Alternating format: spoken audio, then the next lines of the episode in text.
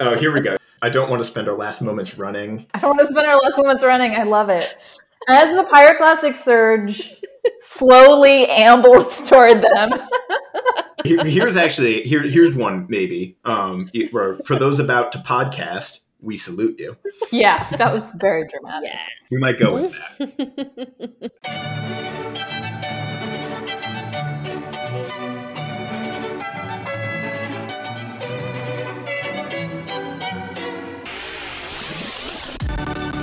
Hello, and welcome to Movies We Dig, podcast about film, antiquity, and everything in between. I'm Elijah Fleming, And I'm Colin McCormick. and today we're talking about Pompeii, a 2014 romantic historical disaster film uh, produced and directed by Paul W.S. Anderson. Also joining us today is a very special guest, uh, our colleague from the University of Texas, Christy Shermer, who is joining us all the way from Rome uh, from the American Academy, and we are super excited to have you today, Christy. Thanks for having me. I'm excited to be here. Yeah. We're really yeah. This is um kismet, I guess, like to have you for this episode because I think this like not to say like when I think of Pompeii, I think of you, but like I think you were the perfect person to talk about this movie, both because of your knowledge of Pompeii and I'm gonna go on a limb, love of garbage movies. Yes, yeah, you're right. Yeah, I think that's good. I remember that you you actually like introduced me kind of to this movie like years ago. Um, you were like, "Did you see this garbage movie? It's so much fun. It's a it's it's so garbage." And uh, and then I went home and watched it for myself, and I texted you the whole time. Yeah, I don't know if I love it or hate it. Yep. So yeah, so we'll we'll start with you, but in, in the, the the perennial question though is is do you dig it? Which is sounding schlockier and schlockier the more I say that, but Um, yeah, I mean, I guess no. The answer is no. I if I had to choose, yes or no, no. I don't dig it. In a nutshell, I'm like not angry at this movie, but I'm frustrated by this movie. I'm I'm frustrated that they took the premise of a movie filmed in Pompeii in 79 AD, and this is the movie that came out of that and now we can no, we can never again have a movie called Pompeii about the eruption because someone used that idea and made a made this. this is yeah. And this It is got first in the door. yeah I think I agree. I I think it's just disappointing. You just kind of feel let down. my i'm trying to think like when a couple of things of like when i saw so, so my the my takeaway that i'm just going to say upright like my thesis on this movie is this movie is a copy or a parody of better movie of other better movies. It's like it's a cheap parody of other better movies because just earlier this week sort of slightly in preparation for this movie and also because of other things i rewatched titanic.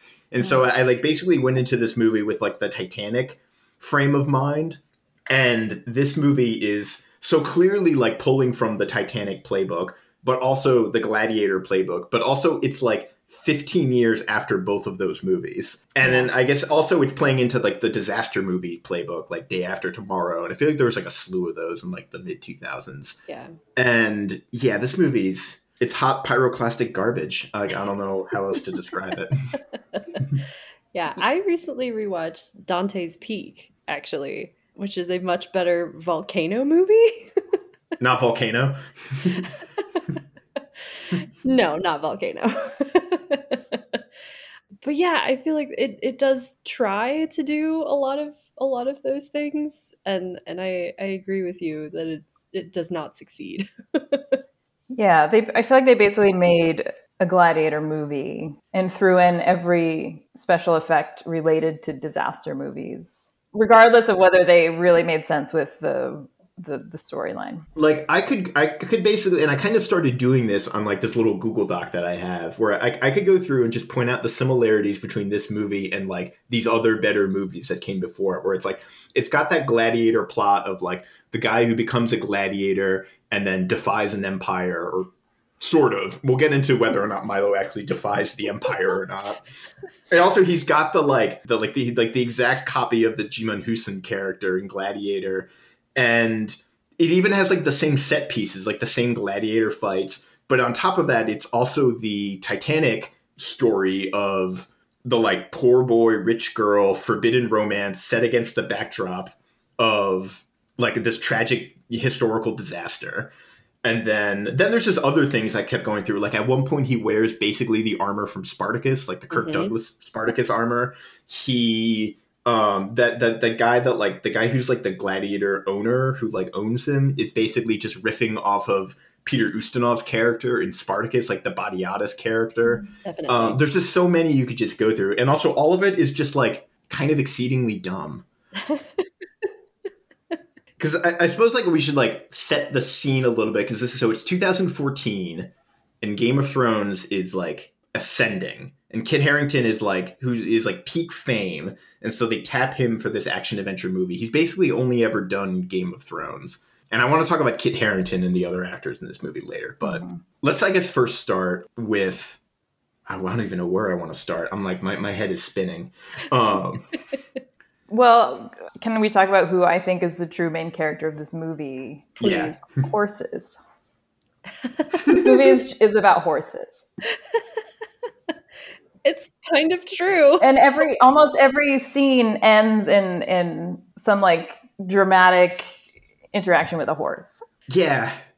This movie so loves true. horses. It does. It's like the whole because like for a minute I was we were I was watching it and I was like, why is it like like it's all about like him being from the horse tribe and then there's so many like him in like he's like a horse whisperer yeah. which is basically the impetus for the romance because he like kill he like mercy kills a horse which is what sparks off his romance with Emily Browning. Yeah. the worst meet cute ever.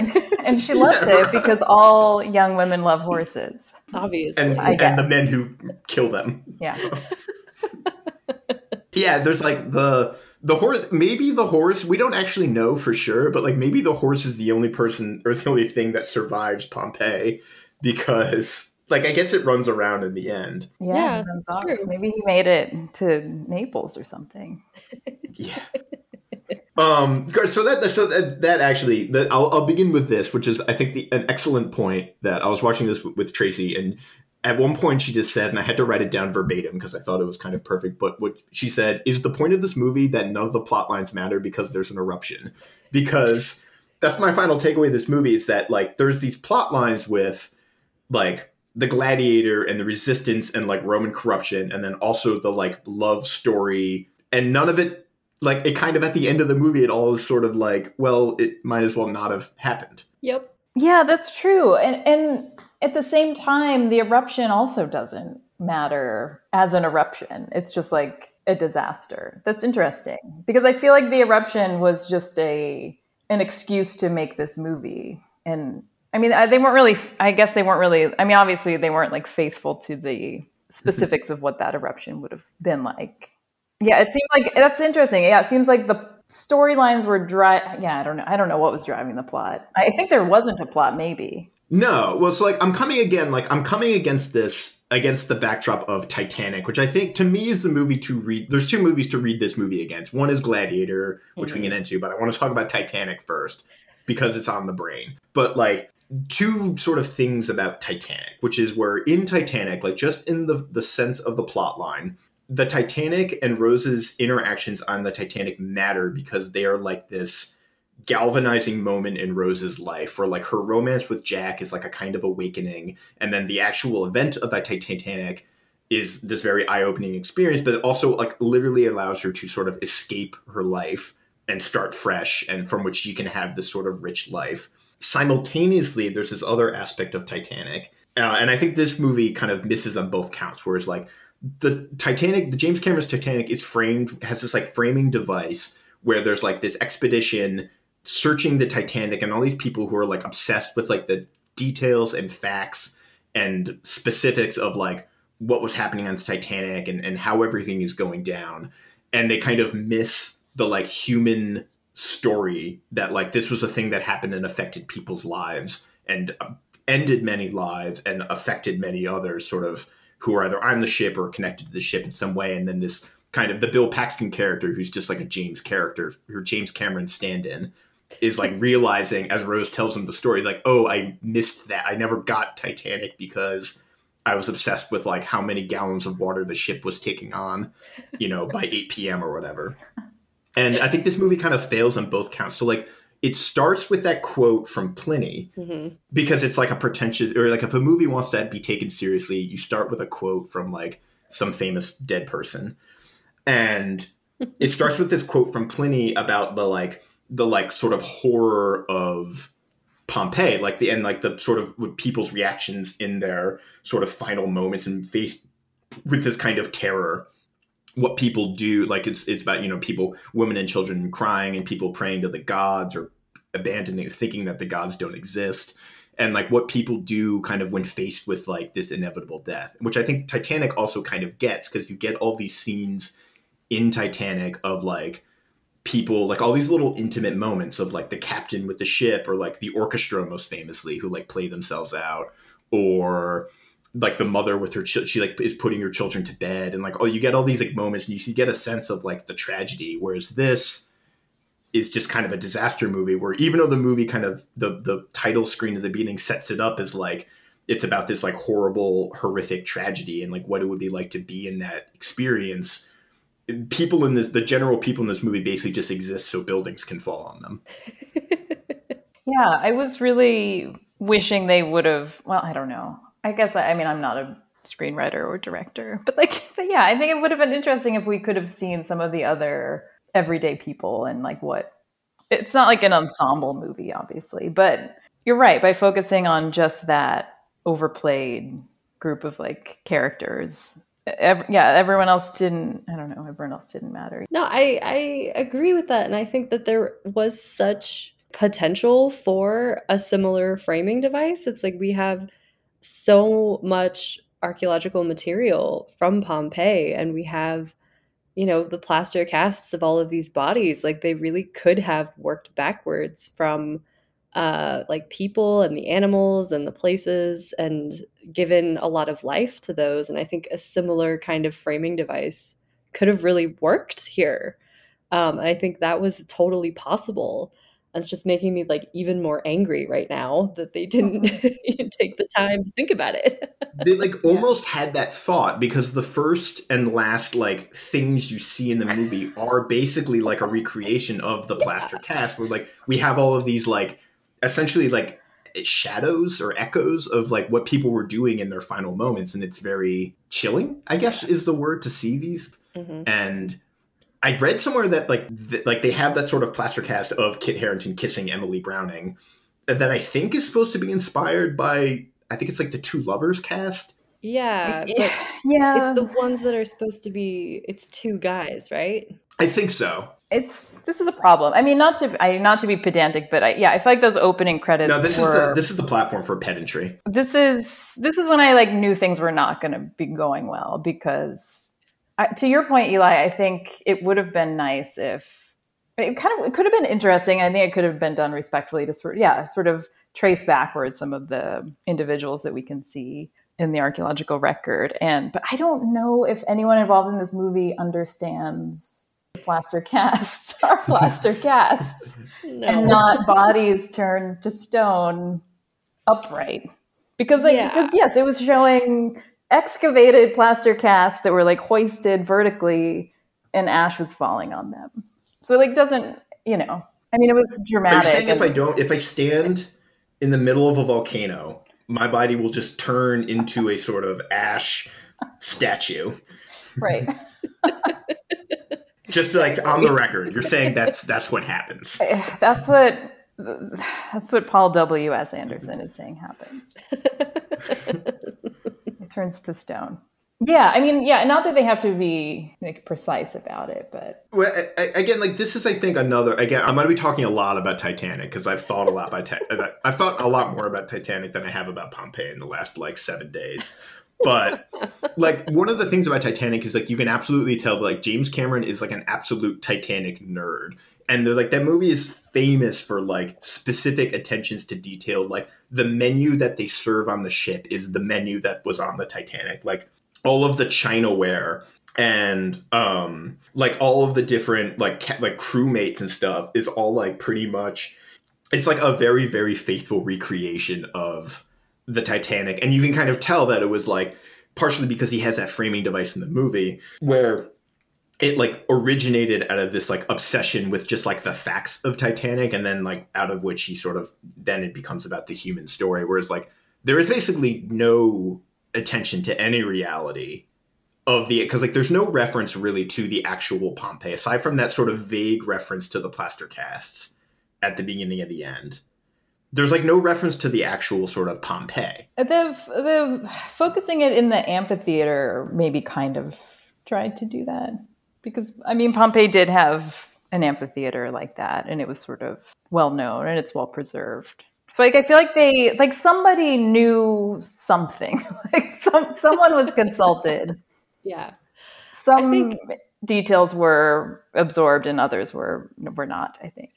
That sort of like brings me like the thing that I thought about this movie was I was like this is so lazy. It's like they didn't fully read the whole article or you know like they Yeah. saw a picture of the amphitheater um and they didn't re like look any farther. Um yeah, it it was like the opposite of the obsessive compulsive attention to detail in Titanic. It's just like, well, there's there's an amphitheater, there's there's a harbor, there's a city. There was a moment early on when they were like, I think it was when the who's the female lead, Cassia, when she was like returning home. I feel like they were showing some like setting up the city. They were showing showing people in in you know kind of on the street, like buying things and walking around and at a taberna Hmm. eating. I definitely like there's a shot yeah there's a shot where she like crosses the street and you can see her walking across like in Pompeii like they have those streets with like those blocks basically that go across that are like these big stepping stones Mhm. Mhm. for it's like they're they're set up so like I think like you can walk across from like like sidewalk to sidewalk but also there's space so like a wagon could go through it right like that's the idea Mhm. Yep. And like that was like I was like, oh, that like looks almost like they took like a sort of copy of historical Pompeii and then like sort of built the set out of it a little Mhm. bit. Uh, I'm reading this quote on uh, just like the Wikipedia, but apparently Pan- uh, Anderson said that they would do helicopter shots over the city or like the real the ruins, and then get to and then use that layout to create the computer generated sort of top down, like when they have those sort of wide shots. Hmm. That's Yeah, interesting. you wouldn't have wouldn't have thought. yeah, I think one of the most confusing and troubling things was the topography and the geography were they didn't, you know, they didn't really have any bearing on reality. They didn't really make sense and it was confusing. But they they were mm-hmm. sort of those things were like driven by the plot because they wanted the villa to like crash into the sea. So Yeah. they were like putting things on the coast that don't belong on the coast and I, I don't know. Yeah. Weird. Well, so actually, we, we're like getting ahead of ourselves now that we're like, oh, 25 minutes into this recording. But we should have prefaced it like, Chrissy, you worked in Pompeii for like many, many summers, right? Yeah, I worked there, I guess, for, for five summers. So I'm not an expert, but I have like a pretty pretty good familiarity with with the archaeology of Pompeii, and Yeah. I have a soft spot for it. Because I, I want to later at the uh, I want to later I want to come back and actually talk about just about like Pompeii today because it's just kind of like a it's just an interesting place to talk about generally. But I'm gonna pinhole that I think for the, for now, um, and talk about this villa crashing into the sea. Other than that, I just don't have like because we can talk about actually like this movie vis-a-vis actual Pompeii, but then and then I, I sort of want to get into like the plot a little bit or lack thereof or lack thereof. Uh, yeah because there's like i mean I, I, obviously like this movie like turns up the dial a little bit but i suppose like one of the things like when people think about a city being destroyed by a volcano i feel like this movie channels like what would be like the popular understanding of what it would be like to be destroyed by a volcano which is a lot of like fire and brimstone but like as i i think i understand it it would have been a much sort of more prolonged i mean not super prolonged like but like relatively prolonged sort of experience Yeah, it would have. I mean, they kind of tried to do that. It happened over multiple days, and there were different surges in the eruption that that killed people in different ways. So they like they kind of again they kind of respected that a little bit, but they didn't really get the details right because for some reason I they seemed to want to use special effects meant for like an earthquake movie. So Mhm. like if you if I watched this movie and I didn't know anything else about historical Pompeii, I would have thought most people died because the earth opened up and they like fell into a crevasse. and like everything, you know, and like buildings are falling like dominoes, right? Like people are like running and riding horses and the buildings are like collapsing like dominoes and they have to like Mhm. outrun architectural collapses. Which they just wanted know- things like they wanted things falling on people, but they didn't. Yeah, they didn't. Ca- they didn't go for like the big chunks of volcanic material that. But then they, I mean, they then they want. I was see. I was like, I was sort of jotting down notes. It was like, oh, why this is just earthquake? What's going on? You know, in reality, they would have the first surge would have shot a bunch of like tephra, a bunch of like volcanic material, like twenty kilometers in the air, and it would have fallen and, and killed people, and ash would have rained down. But then, so then, but then they kind of wanted to do that, but they did it with like fireballs and, you know, what kind of looked like rocket launchers. And I mean, I don't know. I'm not a volcanologist. Maybe, I mean, maybe, maybe they would have been hot and red, like red hot, like that. I, I don't know. I guess Elijah, do you do you know? Mm, I I don't know if the I don't know the actual like process, but it's like I what bothered me about like all the ac- like architectural destruction is that those a lot of those buildings are still standing today, and it's Yeah. like I was thinking about this with like when I first saw this because like they have this whole like so much of this movie takes place in the amphitheater. And then the amphitheater basically like completely falls in on itself, right? But I'm like, Right. I've like walked around that amphitheater, yeah, and it's like, I mean, it's it's not amazing, but it's like in, it's in really good shape, I'd say. It's quite well preserved, and like, it's preserved. Yeah, the things the things that are missing from it aren't aren't the like huge jagged yeah it's like it's it's missing like blocks that it's missing parts like any building would would lose if it were buried under like volcanic ash and pumice for 2000 years i mean it's not yeah it wasn't like destroyed from within Yeah. well, because I think yeah, the one of the things that the eruption did was like preserve a lot of this stuff, right? Like, so it, it sort of, I don't know, like you know, we say frozen in time. It like sort of kept it all sitting right there.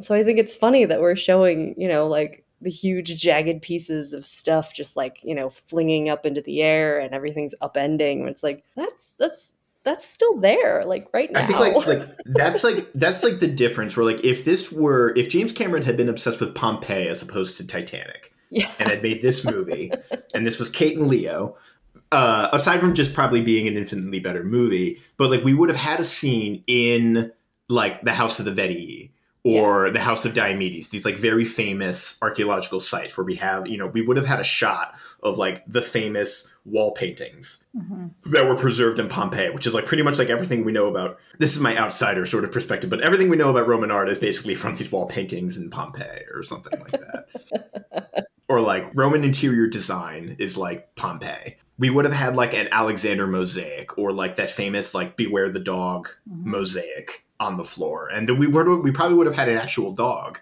Mhm. Um, Yep. like that's the movie we kind of you know were are sort of chomping at the bit for in the same way that like Titanic people sort of got the like there's probably I'm sure there's a gajillion Easter eggs in Titanic that like if you know everything about the ship you could be like oh that's like ensign blank who was like on this you know this watch duty at this hour like these be like I know the watch order of everyone who was on the ship or like whatever yeah well yeah and if they wanted action and like flash. I feel like if they had been faithful to the actual features of a plinian eruption it's like pretty grotesque and it's it's horrible. And you know especially i don't want to like maybe jump to the ending but Mhm. in in like the final surge that rushes through and kills people i mean people's people are asphyxiating on hot boiling a hot gas and their like brains are boiling in their heads. I mean it's like so it's like instantaneous horrific death which is to go back to your comment earlier about the plaster casts one of one of the issues with some with interpreting from the position of the plaster cast is that a lot of them a lot of their positioning is the result of like muscle contracting that just happens like as a product of the the way they die Yeah. I guess this is maybe like maybe like less sexy and more horrific, but like as opposed to being like crushed by a building or like hit by a lot like a lava ball, but like they're like as I understand, I think like many most people, at least in Pompeii, died of like asphyxiation and like uh, suffocating and like choking on like ash and fumes and things like that, right? Yeah, if they st- yeah, if they like stayed, if they lasted until the the the last surge, that's what it would have been. A lot of people did die from big things falling on them. And like roofs would have I think roofs ceilings collapsed, roofs were like damaged by flying material. But because as, as again this is like I'm pulling back um it's been many years since I've I've thought or learned about sort of Pompeii, but like the Pompeii itself was effectively like boiled, like not boiled, buried under super hot ash, right? yes, and like pumice. Okay. Versus like on the other side, you had like Herculaneum, which was hit but with like a mud flow or something. Yeah, right? it was like yeah, hot mud that like froze into what be, what behaves like rock, basically. Well, yeah, that could have been. I mean, that could have been interesting. Herculaneum. Herculaneum know, didn't even I'm like- exist on the in the geography of this movie. Well, it's like I think, yeah, like we have all of those people who took like refuge in the the harbor section.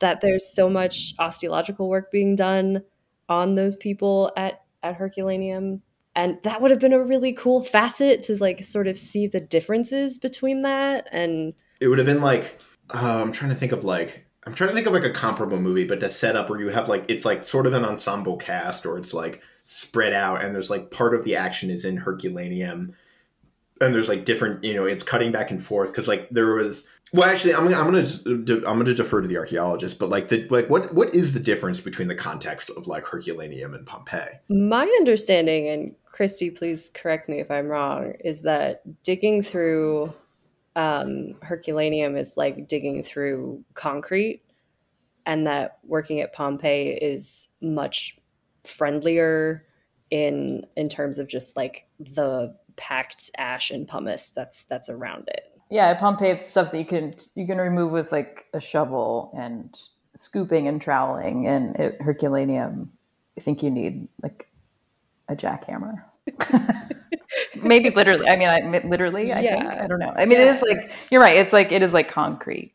Yeah. And I think Which- that's where they historically used dynamite to get just some places open to actually look at them, which is, you know, not the best idea and is, as it should be, pretty vilified, you know, in modern scholarship. But I, it's also, you know, they didn't have a jackhammer. Mm-hmm.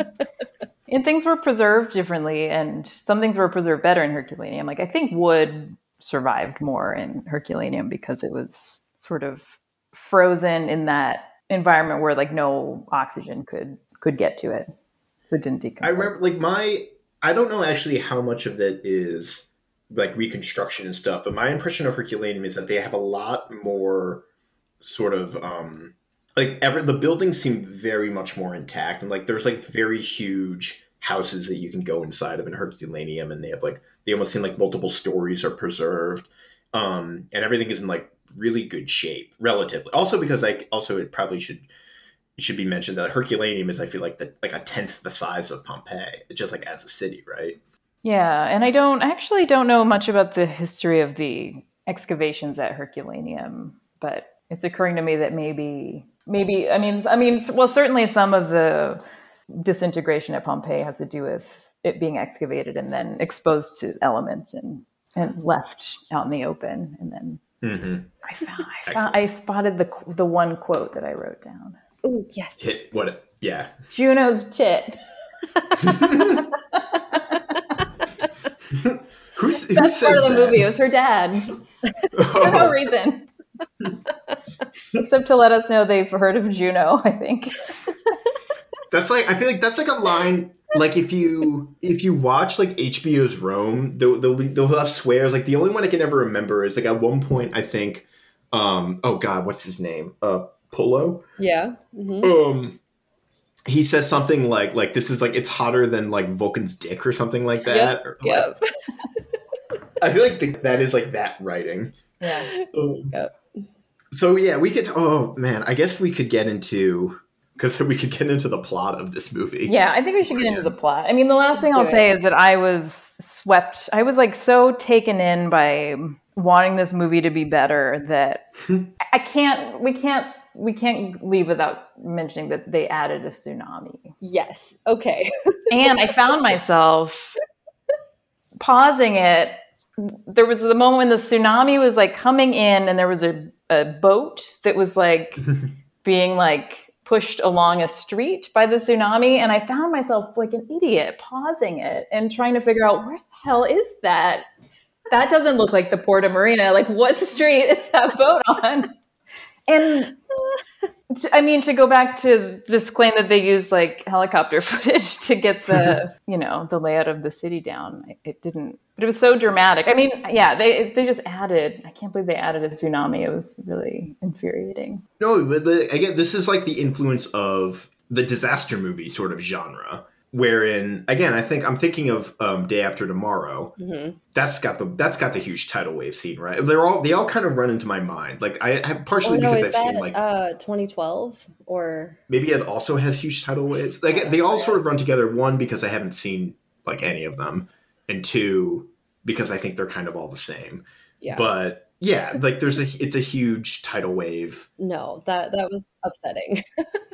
And again like there's like there's a moment like again that is the scene where there's a moment where like it, it, it, feels like the writers are just doing a thing because it's sort of expected. There's a moment in that where atticus the atticus character he like rescues a little girl who's like there's like it's like almost like that trope where it's like a little kid is abandoned in the panic and the hero or, or or one of the heroes sees the little kid and rescues them and then returns them to their parent.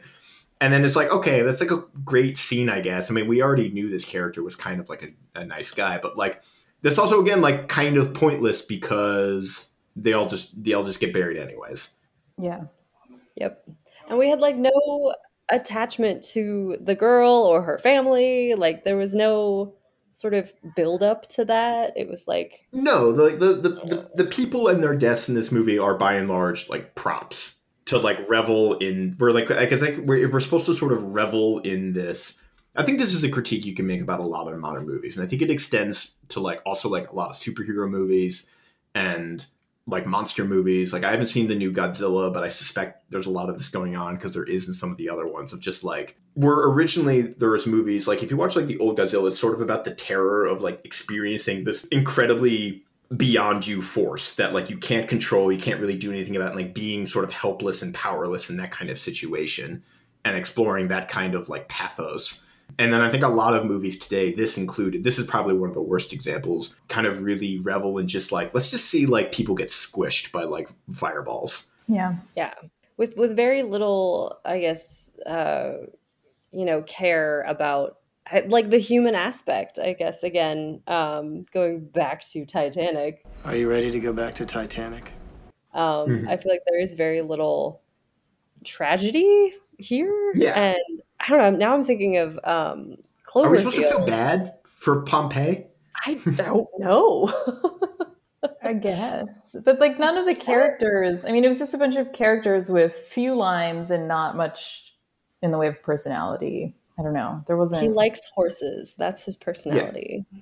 Yeah. There's no like, like Titanic, like part of it is like just I think part of the effect of that movie is just meditating on like how terrifying it would be to be in that situation. Mm-hmm. And then or to even experience it, even to be in that situation and survive. Because like afterwards, where they're searching for survivors and there's just a sea full of frozen dead corpses and then yeah. it's, it's, like chilling and creepy and there's like you don't get that there's no scene where somebody comes back to Pompeii and sees the ruined city and the devastation and like the the sort of human suffering mm-hmm. on display. It's just like just you know like like bam flash pow look at this. Yeah. Yeah. I wish Pliny had been a character. mm-hmm. That could have been fun. Right? Yeah. Which one? Here's here's my question. Do you want to do do we want to Pliny? Because I went back and read reread those letters. It had been a minute, and I forgot how like so. Some I feel like we should preface with some context. We have yeah, so we have two letters from Pliny the Younger, who witnessed the eruption.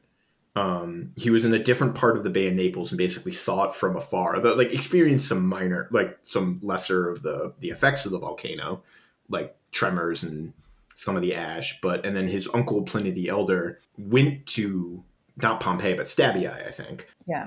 on the bay and died basically in a, the evacuation attempt. Um, so we have like these firsthand references or firsthand accounts, more or less. Which again, this movie prefaces, like sets up the movie with, but but then the preceding movie like does not engage with in any sort of meaningful way. No, I I mean I guess I think both would have been kind of fun um, to have sort of like whiny little teenage younger Pliny just like Oh sitting wanting to like do his homework and like Yeah. I want to go.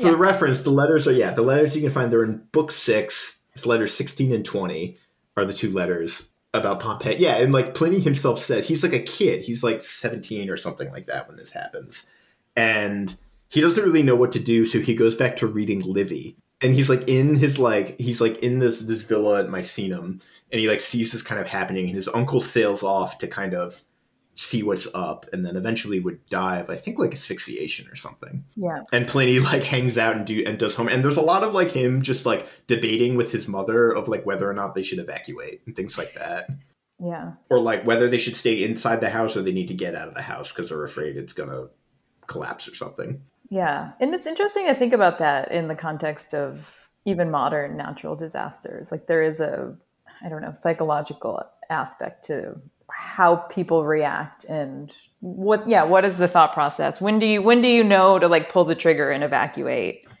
And some people never evacuate Yeah. and you know i was people re- people respond differently to the evidence in front of them about how serious a disaster is. But and then they didn't they had so much less information about what was going on that they really didn't know what was going to happen. I was thinking about this because like even today we're like we're we're much more on top of the the ball. Like but like people are like you kind of think like oh if I was in Pompeii like the minute it started rumbling I'd be like out of there.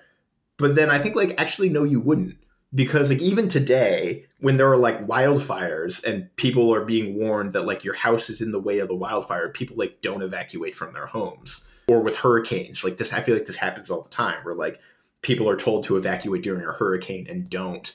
yeah And I mean, I think some of that is also like like the access and ability to evacuate, right? And so it's it's we do talk about like uh, the people who did leave Pompeii because I think plenty of people did get out, but like who maybe is left behind, like both today and in the past, is like probably people who uh, whose you know mobility was controlled, so enslaved people or incredibly poor people. Yeah, so I think that's yeah another human element that is really Mhm. missed in a lot of this Yeah, and like or just like like the natural impulse to sort of kind of deny. Like I was I was reading in the letter, Pliny says something to the effect that it's like the the couple of days prior there were a bunch of tremors, but nobody really thought much of it because those happened kind of semi regularly. So it's like you know, Camp- like Campania gets a fair amount of earthquakes. and yeah they had just had a big one 17 years prior when the movie All the starts way in in- fact in britain although it doesn't Well, in Britain, Pompeii. yeah, they like- had had like a massive earthquake in 62 Uh, yeah, because like like that would have been again like sort of the ti- in like t- I keep coming in Titanic. We're going to talk about Gladiator when we get into the plot because like the, the the dressing I think of this movie is Titanic, but the the plot is a little bit more Gladiator. But in in Titanic, there's like it's sort of woven in throughout the story where like at, at one point Rose says something like to the the architect of the ship that's like, oh, there's like definitely not. I'm like, I'm doing the mental math in my head, and there's like not enough lifeboats. And he's like, oh, like we we didn't have the lifeboats because we thought there were like they thought it would clutter the deck, so they wouldn't let me. So like we only have lifeboats for like less than half the passengers, and just other things about like the denial that people are like this ship can't sink. Um, and I feel like that would have been like in a sort of Mhm. truer like disaster movie. There would have been people that are like, oh, maybe we should leave because this this like the volcano might do something and then there would be someone else being like no like pompeii stood here for you know a thousand years or whatever it is um like we're, we're gonna be like it's all gonna be fine i've got you know, or like the jaws mentality where it's like you can't close the beaches you know Yeah. like we, like our, our money depends on it Yeah, I think there must have been some people who were staying to protect their property too, and people who were trying to mm-hmm. like loot property that was had been abandoned.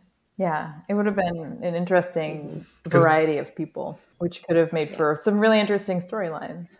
People like the storylines that come out of what people do during a disaster instead of the romantic plot that Yeah, we had to. the plot that, that this movie thought people wanted. Kiefer Sutherland Oh, all was right. not what let's, people let's, wanted. Let's just get into what it. Let's wanted. get into. And I didn't want that. I didn't want Kiefer like that. I don't. I, I mean, we can talk about this, but I don't get Kiefer. Uh, partially because I never watched Twenty Four, so like, I never watched 24 either. I, I like Kiefer Sutherland as an actor, but this was such a strange role for him. And it was, I mean, it's like not, I feel like it's none of the actor's fault, really. It's, no. it was It's a. Yeah. rough screenplay. Yeah. so yeah, this like, it's, I mean, yeah, they're, they're not given much to work with because like our basic plot is we have like the sort of plot. There's there's so many. There's there's like a couple of plots, but we have this revenge plot where Kit Harington is the enslaved, captured war refugee from from Britannia, who is who is brought to Pompeii to be in the gladiator fights. I love it. Like this movie makes a point that he's like the best gladiator in Britain, and they and they're like he's too good for the provinces. We got to like get him into the end. so they take him to Pompeii. Um, and so And yeah, he just happens Oh. to run into the very people who slaughtered his family. Mhm. and that's the event that they're still sort of thinking about when when Naturally. they are staging Yeah. That final battle. And yeah, and then so like like set against this, the Emily Browning's character, his his return to Pompeii from Rome, and she her parents are like local elite, basically, I guess, in Pompeii, who want to make some kind of like investment. Like, I don't, what are they trying to do? They're trying to like like I feel like they're they're like trying to build like an amusement park or something. yeah, it's like some sort of infrastructure Well, they, yeah, they said something about an aqueduct at some point. Yeah. it's it's almost like it's like, again another instance of this movie like trying to be other movies where like in um in Quo Vadis where Peter Ustinov's Nero is looking at the like model Rome and he's like I want to build my house here Yeah. and like there was that where it's like we're going to build a new we're going to build a new circus we're going to build a new aqueduct so I I want the emperor to invest in Pompeii to I mean again another plotline that goes nowhere and doesn't matter Yeah. hmm I mean, it like implicates her parents in Kiefer Sutherland's business. Like, it, like it, all it, yeah, it just it just exists to drive those characters together to converge. Yeah. But like, yeah, that was interesting. Like the relationship between Pompeii and Rome was sort of it was an interesting like undercurrent of this movie is like the like tensions around colonialism was like something they were like trying to incorporate, but yeah because there, there's like a, like the idea that like Pompeii is somewhat, I guess, like under the thumb or maybe a little resentful of Roman like occupation.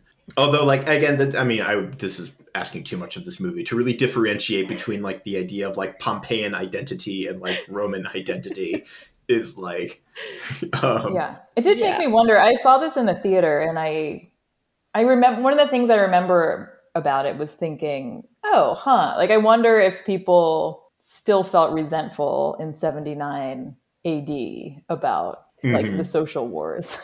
Like yeah, 160 years earlier. And like someone like her- age she's like a teenager probably. And like Mhm. would she have had that like rebellious i hate yeah, i hate imperial rome attitude? I don't know.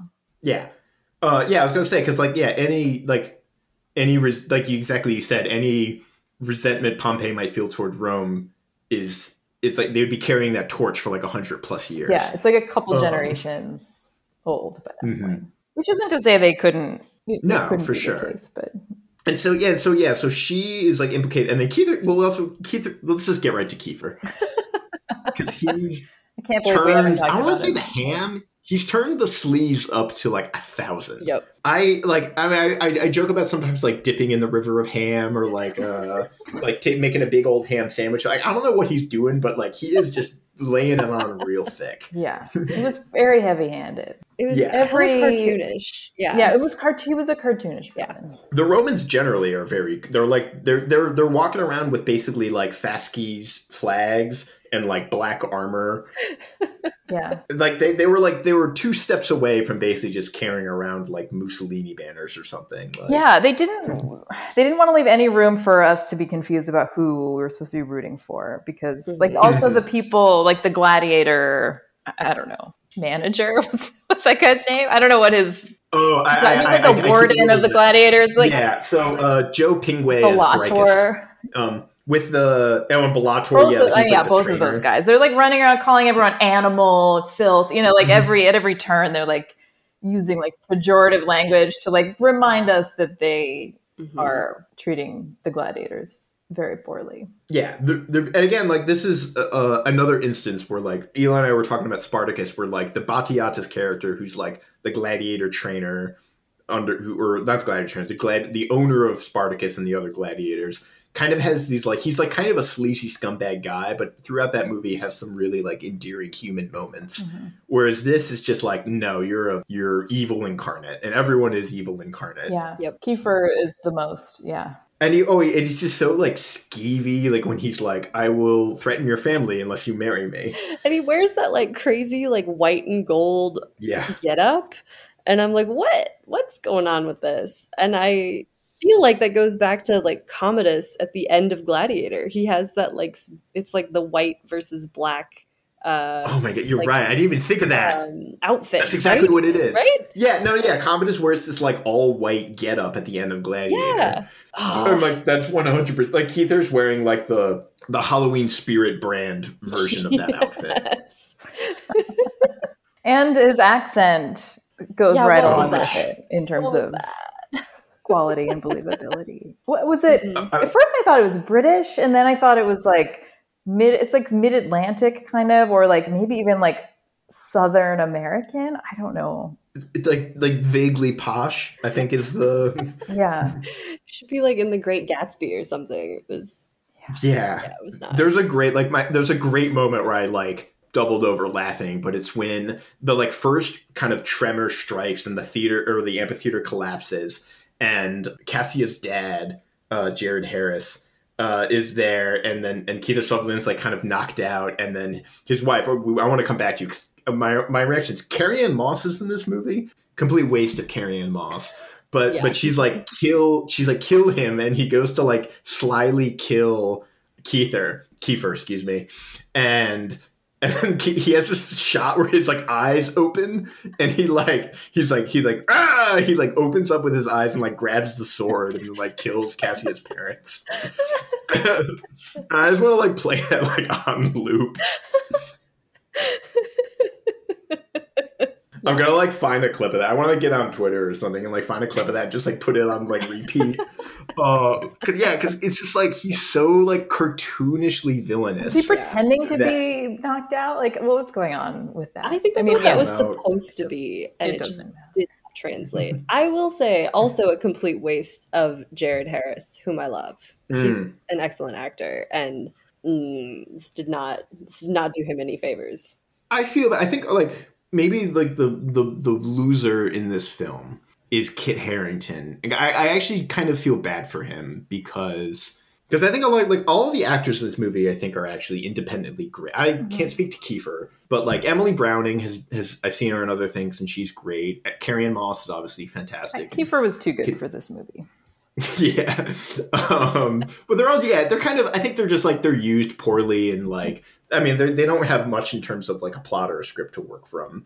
But i feel because because kit is at this point he's game of thrones is, is reaching its peak. It's like in its fourth or fifth season. Which i think it was basically the first gig that kit harington had ever got like mainstream gig. He's catapulted to sort of stardom. Um he's looking to basically kind of expand and like try out other things. And it seems like the producer's like oh like you're a huge star now. Like come do this action adventure movie and the way partially i think it's like the way they use sort of kit is i just kind of wrote my note that was just like his character milo just kind of seems like a simpleton. Like he has all these like a lot of the shots of him he just kind of like stare or like you know like in the same way that like Jon Snow has a lot of like staring and looking consternated kind of scenes in Game of Thrones, this character they're, they're kind of going for that but he just looks like he kind of doesn't understand what's going on like around like and i think like and then later immediately after this movie i went and watched have you guys seen seven days in hell No. okay it's like this hbo comedy like andy samberg original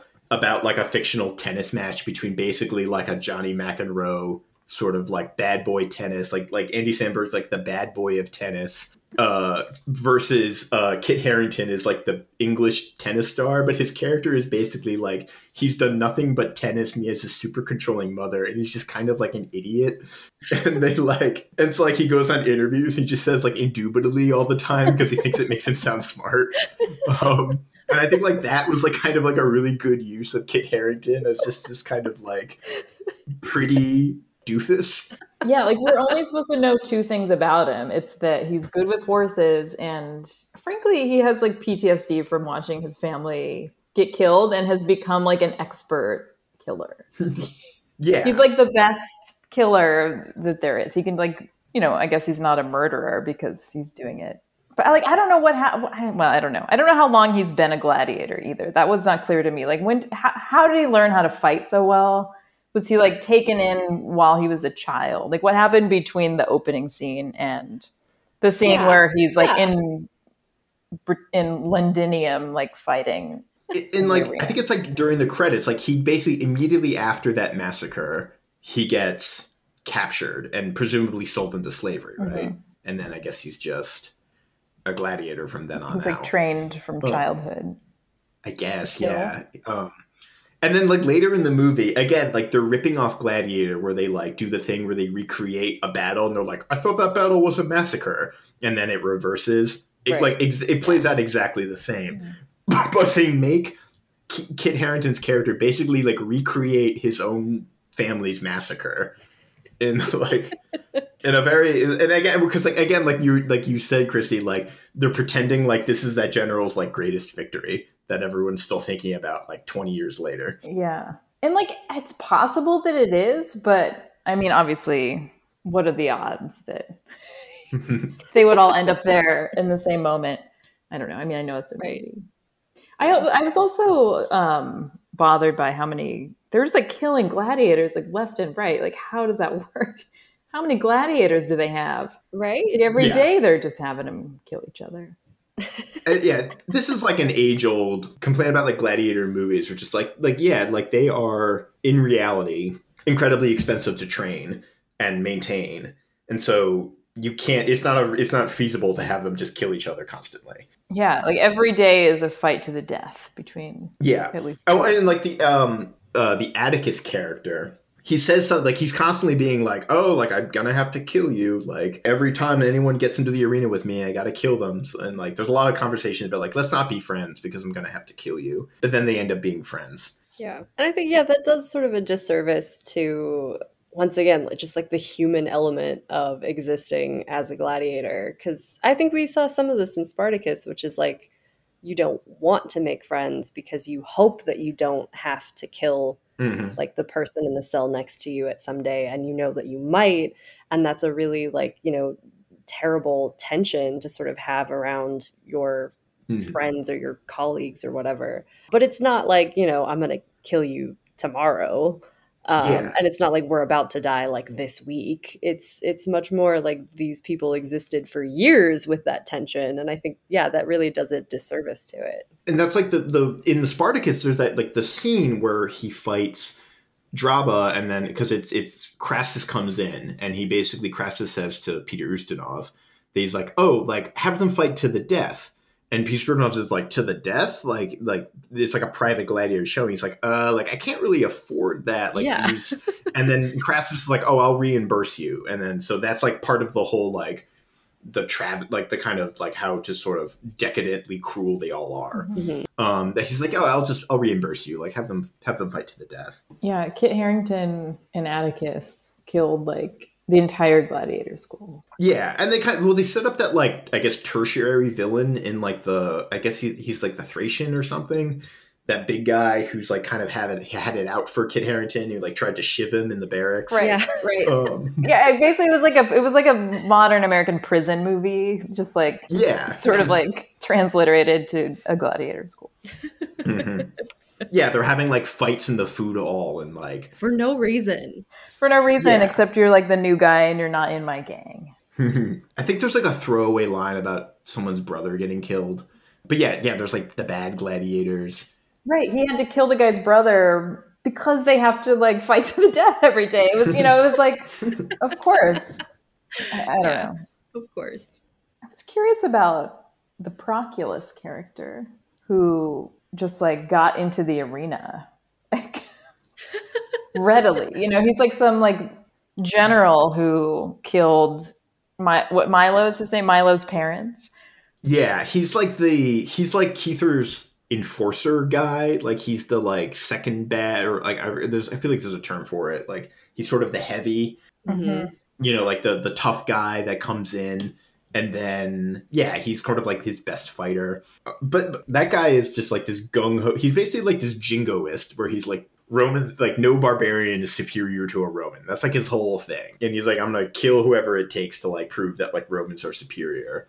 And then like I mean, I feel like we could we could like the, the the character that maybe I think like makes the least sense to me on paper is Atticus, who becomes basically overnight Kit's like best friend, Mhm. and then at the very end is like you go get your girl who you've met twice. By the way, you've had two scenes with her.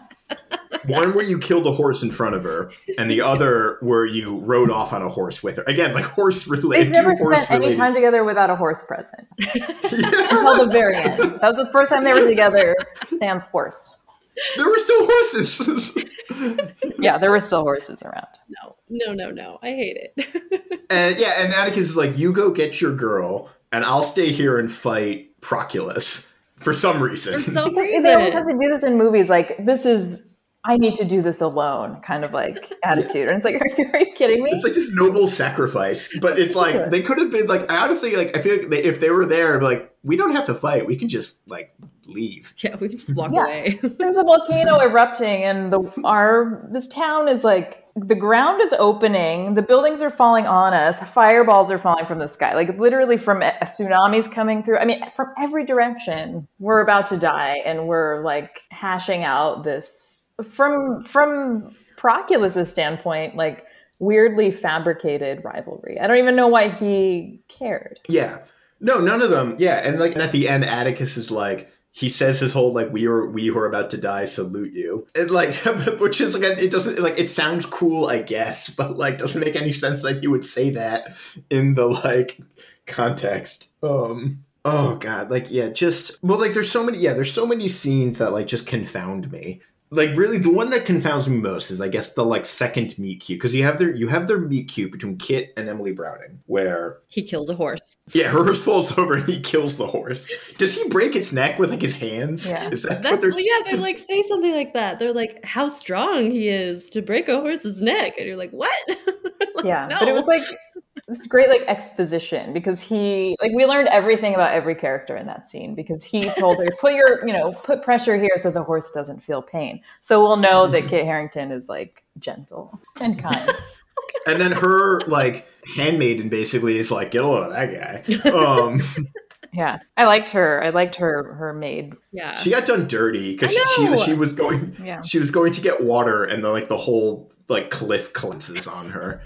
I mean everyone got done dirty, I think, in this movie. true Yeah, but the, so the one that confounds me is like when they actually kind of meet, and her horse that she really likes is freaking out because of. By the way, also I also feel bad for poor Felix who Right. goes to exercise the horse.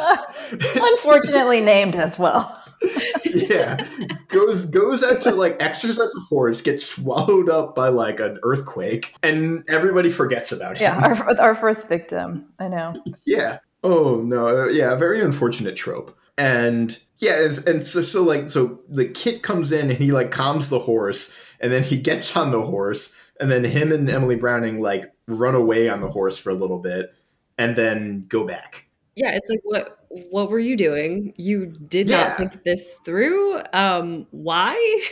why did like why did he have to go back with like couldn't he have just been like he I don't know like there's so many different ways to be like all right I'm gonna drop you off and like now I'm gonna leave Yeah, exactly. on this horse Yeah, I'm gonna steal Um, your horse and you can stay here. Goodbye. In fact, I thought that's sort of what they negotiated until we cut to the next scene and he was yeah apprehended. well because it's all like super contrived because then it's that he gets captured and then she agrees to marry Kiefer to save his life Which is yeah, it's like because they're in love gymnastics to get there, right? You have to like twist everything beyond any conceivable actual motivation.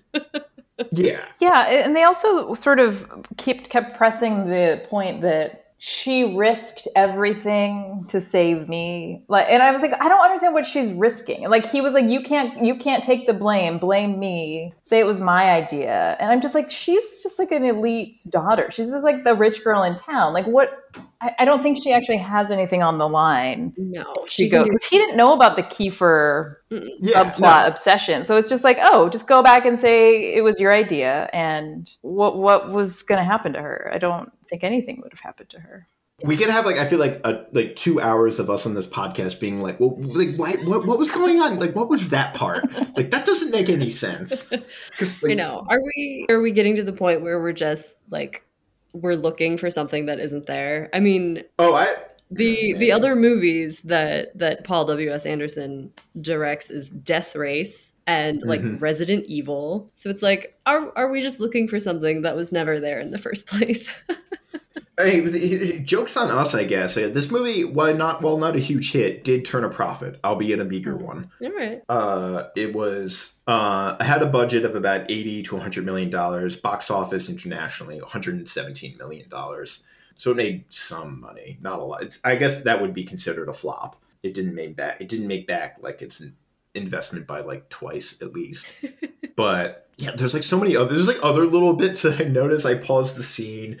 Things like there's other things that I found like mind-boggling, not mind-boggling, but it's like frustrating and very like of their time. Like all of the action scenes are cut in a way that are like super fast-paced and have like eight gajillion cuts uh, anytime anyone does anything. Which reminds me of like this is I think particular. Think it like started with the Bourne Identity, but you see it in other action movies, and I think like there's a scene in one of the Taken movies where Liam Neeson is jumping over a fence, and it's like six cuts of him as he jumps over the fence. I noticed at one point that the um the Atticus character, the real life actor, you can see his actual tattoo on one of his arms in one of the scenes. And then you, they just never show that arm for like most of the movie. Like you only ever see his right arm because his left arm he has like a big half sleeve that you can see very briefly in like one scene. There's just like all these like little like little things. One other thing we mentioned of this subplot theme that never again like everything goes nowhere of the like corruption of Rome because it's sort of they make it seem like there's this whole thing with like Titus's reign Yeah, that like Rome is becoming this like decadently corrupt I don't know up system or something like that. Which is like, I don't know, plausible, like I guess depending on which historians you're sort of talking to. but like we Mhm. don't know a whole lot about Titus just because he was in power for what like 3 years or something. Something something like super that. yeah. short. And so I think most of the stuff that people say about him is rather positive because he didn't really have enough time to do Mhm. anything super fucked up.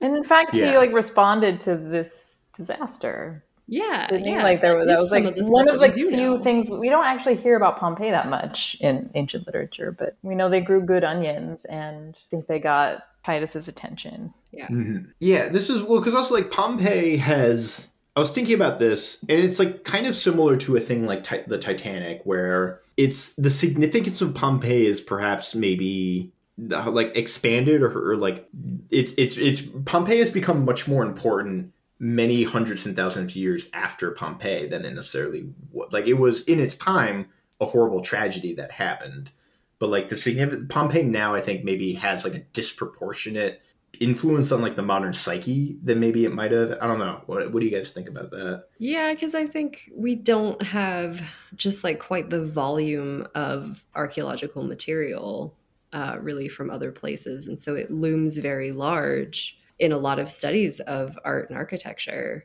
I mean, just for the reason of, you know, how things actually come down to us from antiquity.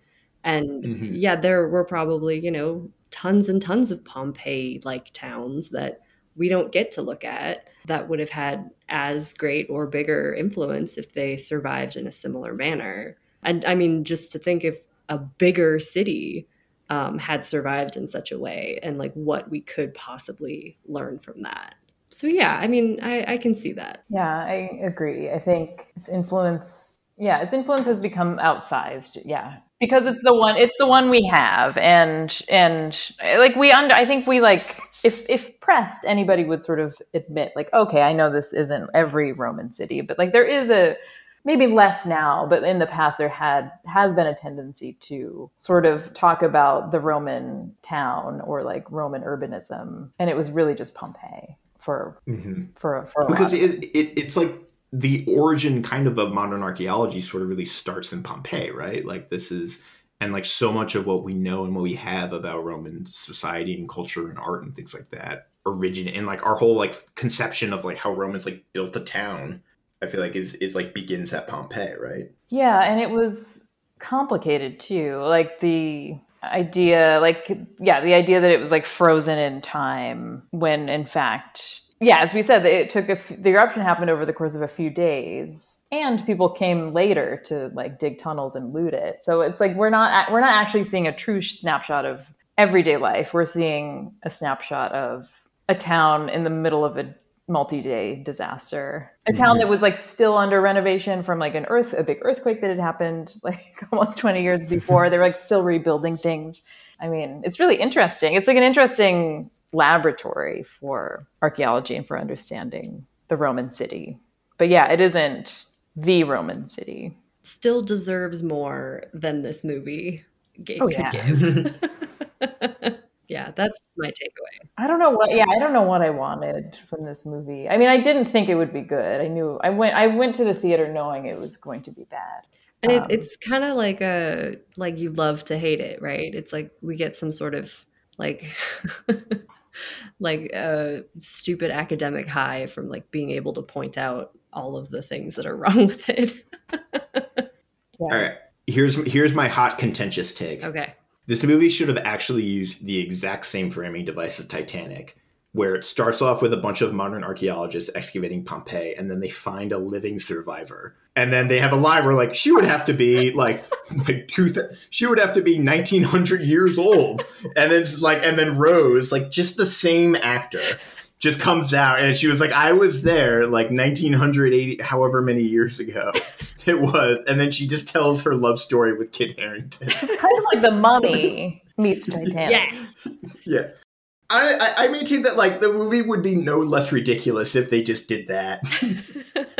I yeah. want that. Yes, please. Yeah. Or they like they find someone like preserved in amber or something. Like I don't know. Like, and then like resurrect them. Like that's that's just like yeah. Or, or I mean, someone gets thrown back like in found time. Someone's like I don't know a scroll where someone had like written an account of like the last few days or something. Actually, that would have been like the sort of semi like yeah. There's like somebody discovers like somebody's last will and te- like you know their final story or whatever. Yeah.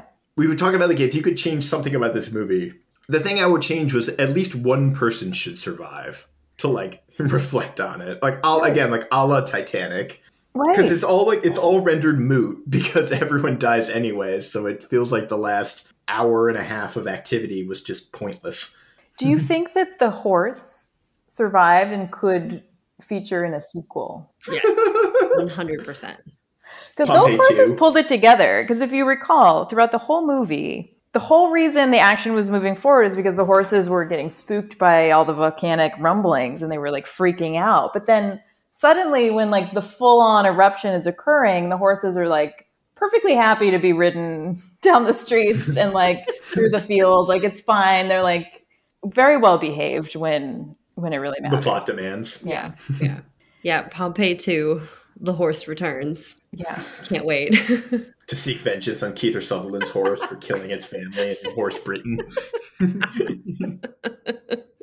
I'd like to see it. I would watch it yeah, that's my takeaway. any any closing thoughts? we deserve better. Deep sigh. Yeah, we deserve better. Deep, deep, prolonged sigh. Yeah, I'll never I'll never not be mad that someone clearly came up with the idea that like Pompeii, the the name, the premise would sell tickets, and they Mhm. like scooped it and did not do it justice. I thought this was going to be a bigger flop than it ended up being.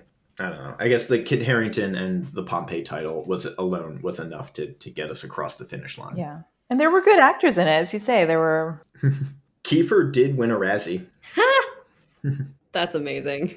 For worst supporting actor, which Oof. I can't think of a worse supporting character. Yeah, yeah. I, I believe it. He said my he said "milady" like a hundred times. he called her "my lady." I hate it. He al- he might as well have also just have like punctuated all of his statements with like because I'm evil. Yeah, yeah. He could have just been like slaughtering puppies whilst talking to people. Like just had like a like a little side activity going. Yeah. yeah. All right. I think that's our closing thoughts. Sorry, to, this is longer than our usual uh, recording, but We just had so many things to say. um, thank you, Christy, for for for joining us. Thank Um, Thank you so much for inviting me and getting me to watch this movie again. I I enjoyed you- it. Did you tell anyone else you were doing this? And you're like, yo, I gotta watch this movie, and it's like, Yeah, I mentioned it to a couple of people, and Were they horrified? they were amused. Yeah, Okay, all right. I think it's like every like at this point, everybody, or at least most of the people in my in like our circles, sort of know like that's so bad it's good. Yeah. I, w- I would say it's Mm-hmm. it's uh and I think it's made better by the fact how how seriously it takes itself. Yep. Yeah, But yeah, thank you so much, Christy. Um, as usual, you can listen to what you listen to these these rambling thoughts on movieswedig.com and follow us at, at dig movies. But yeah, thank you uh, everyone for listening, and uh, and bye. Bye. bye.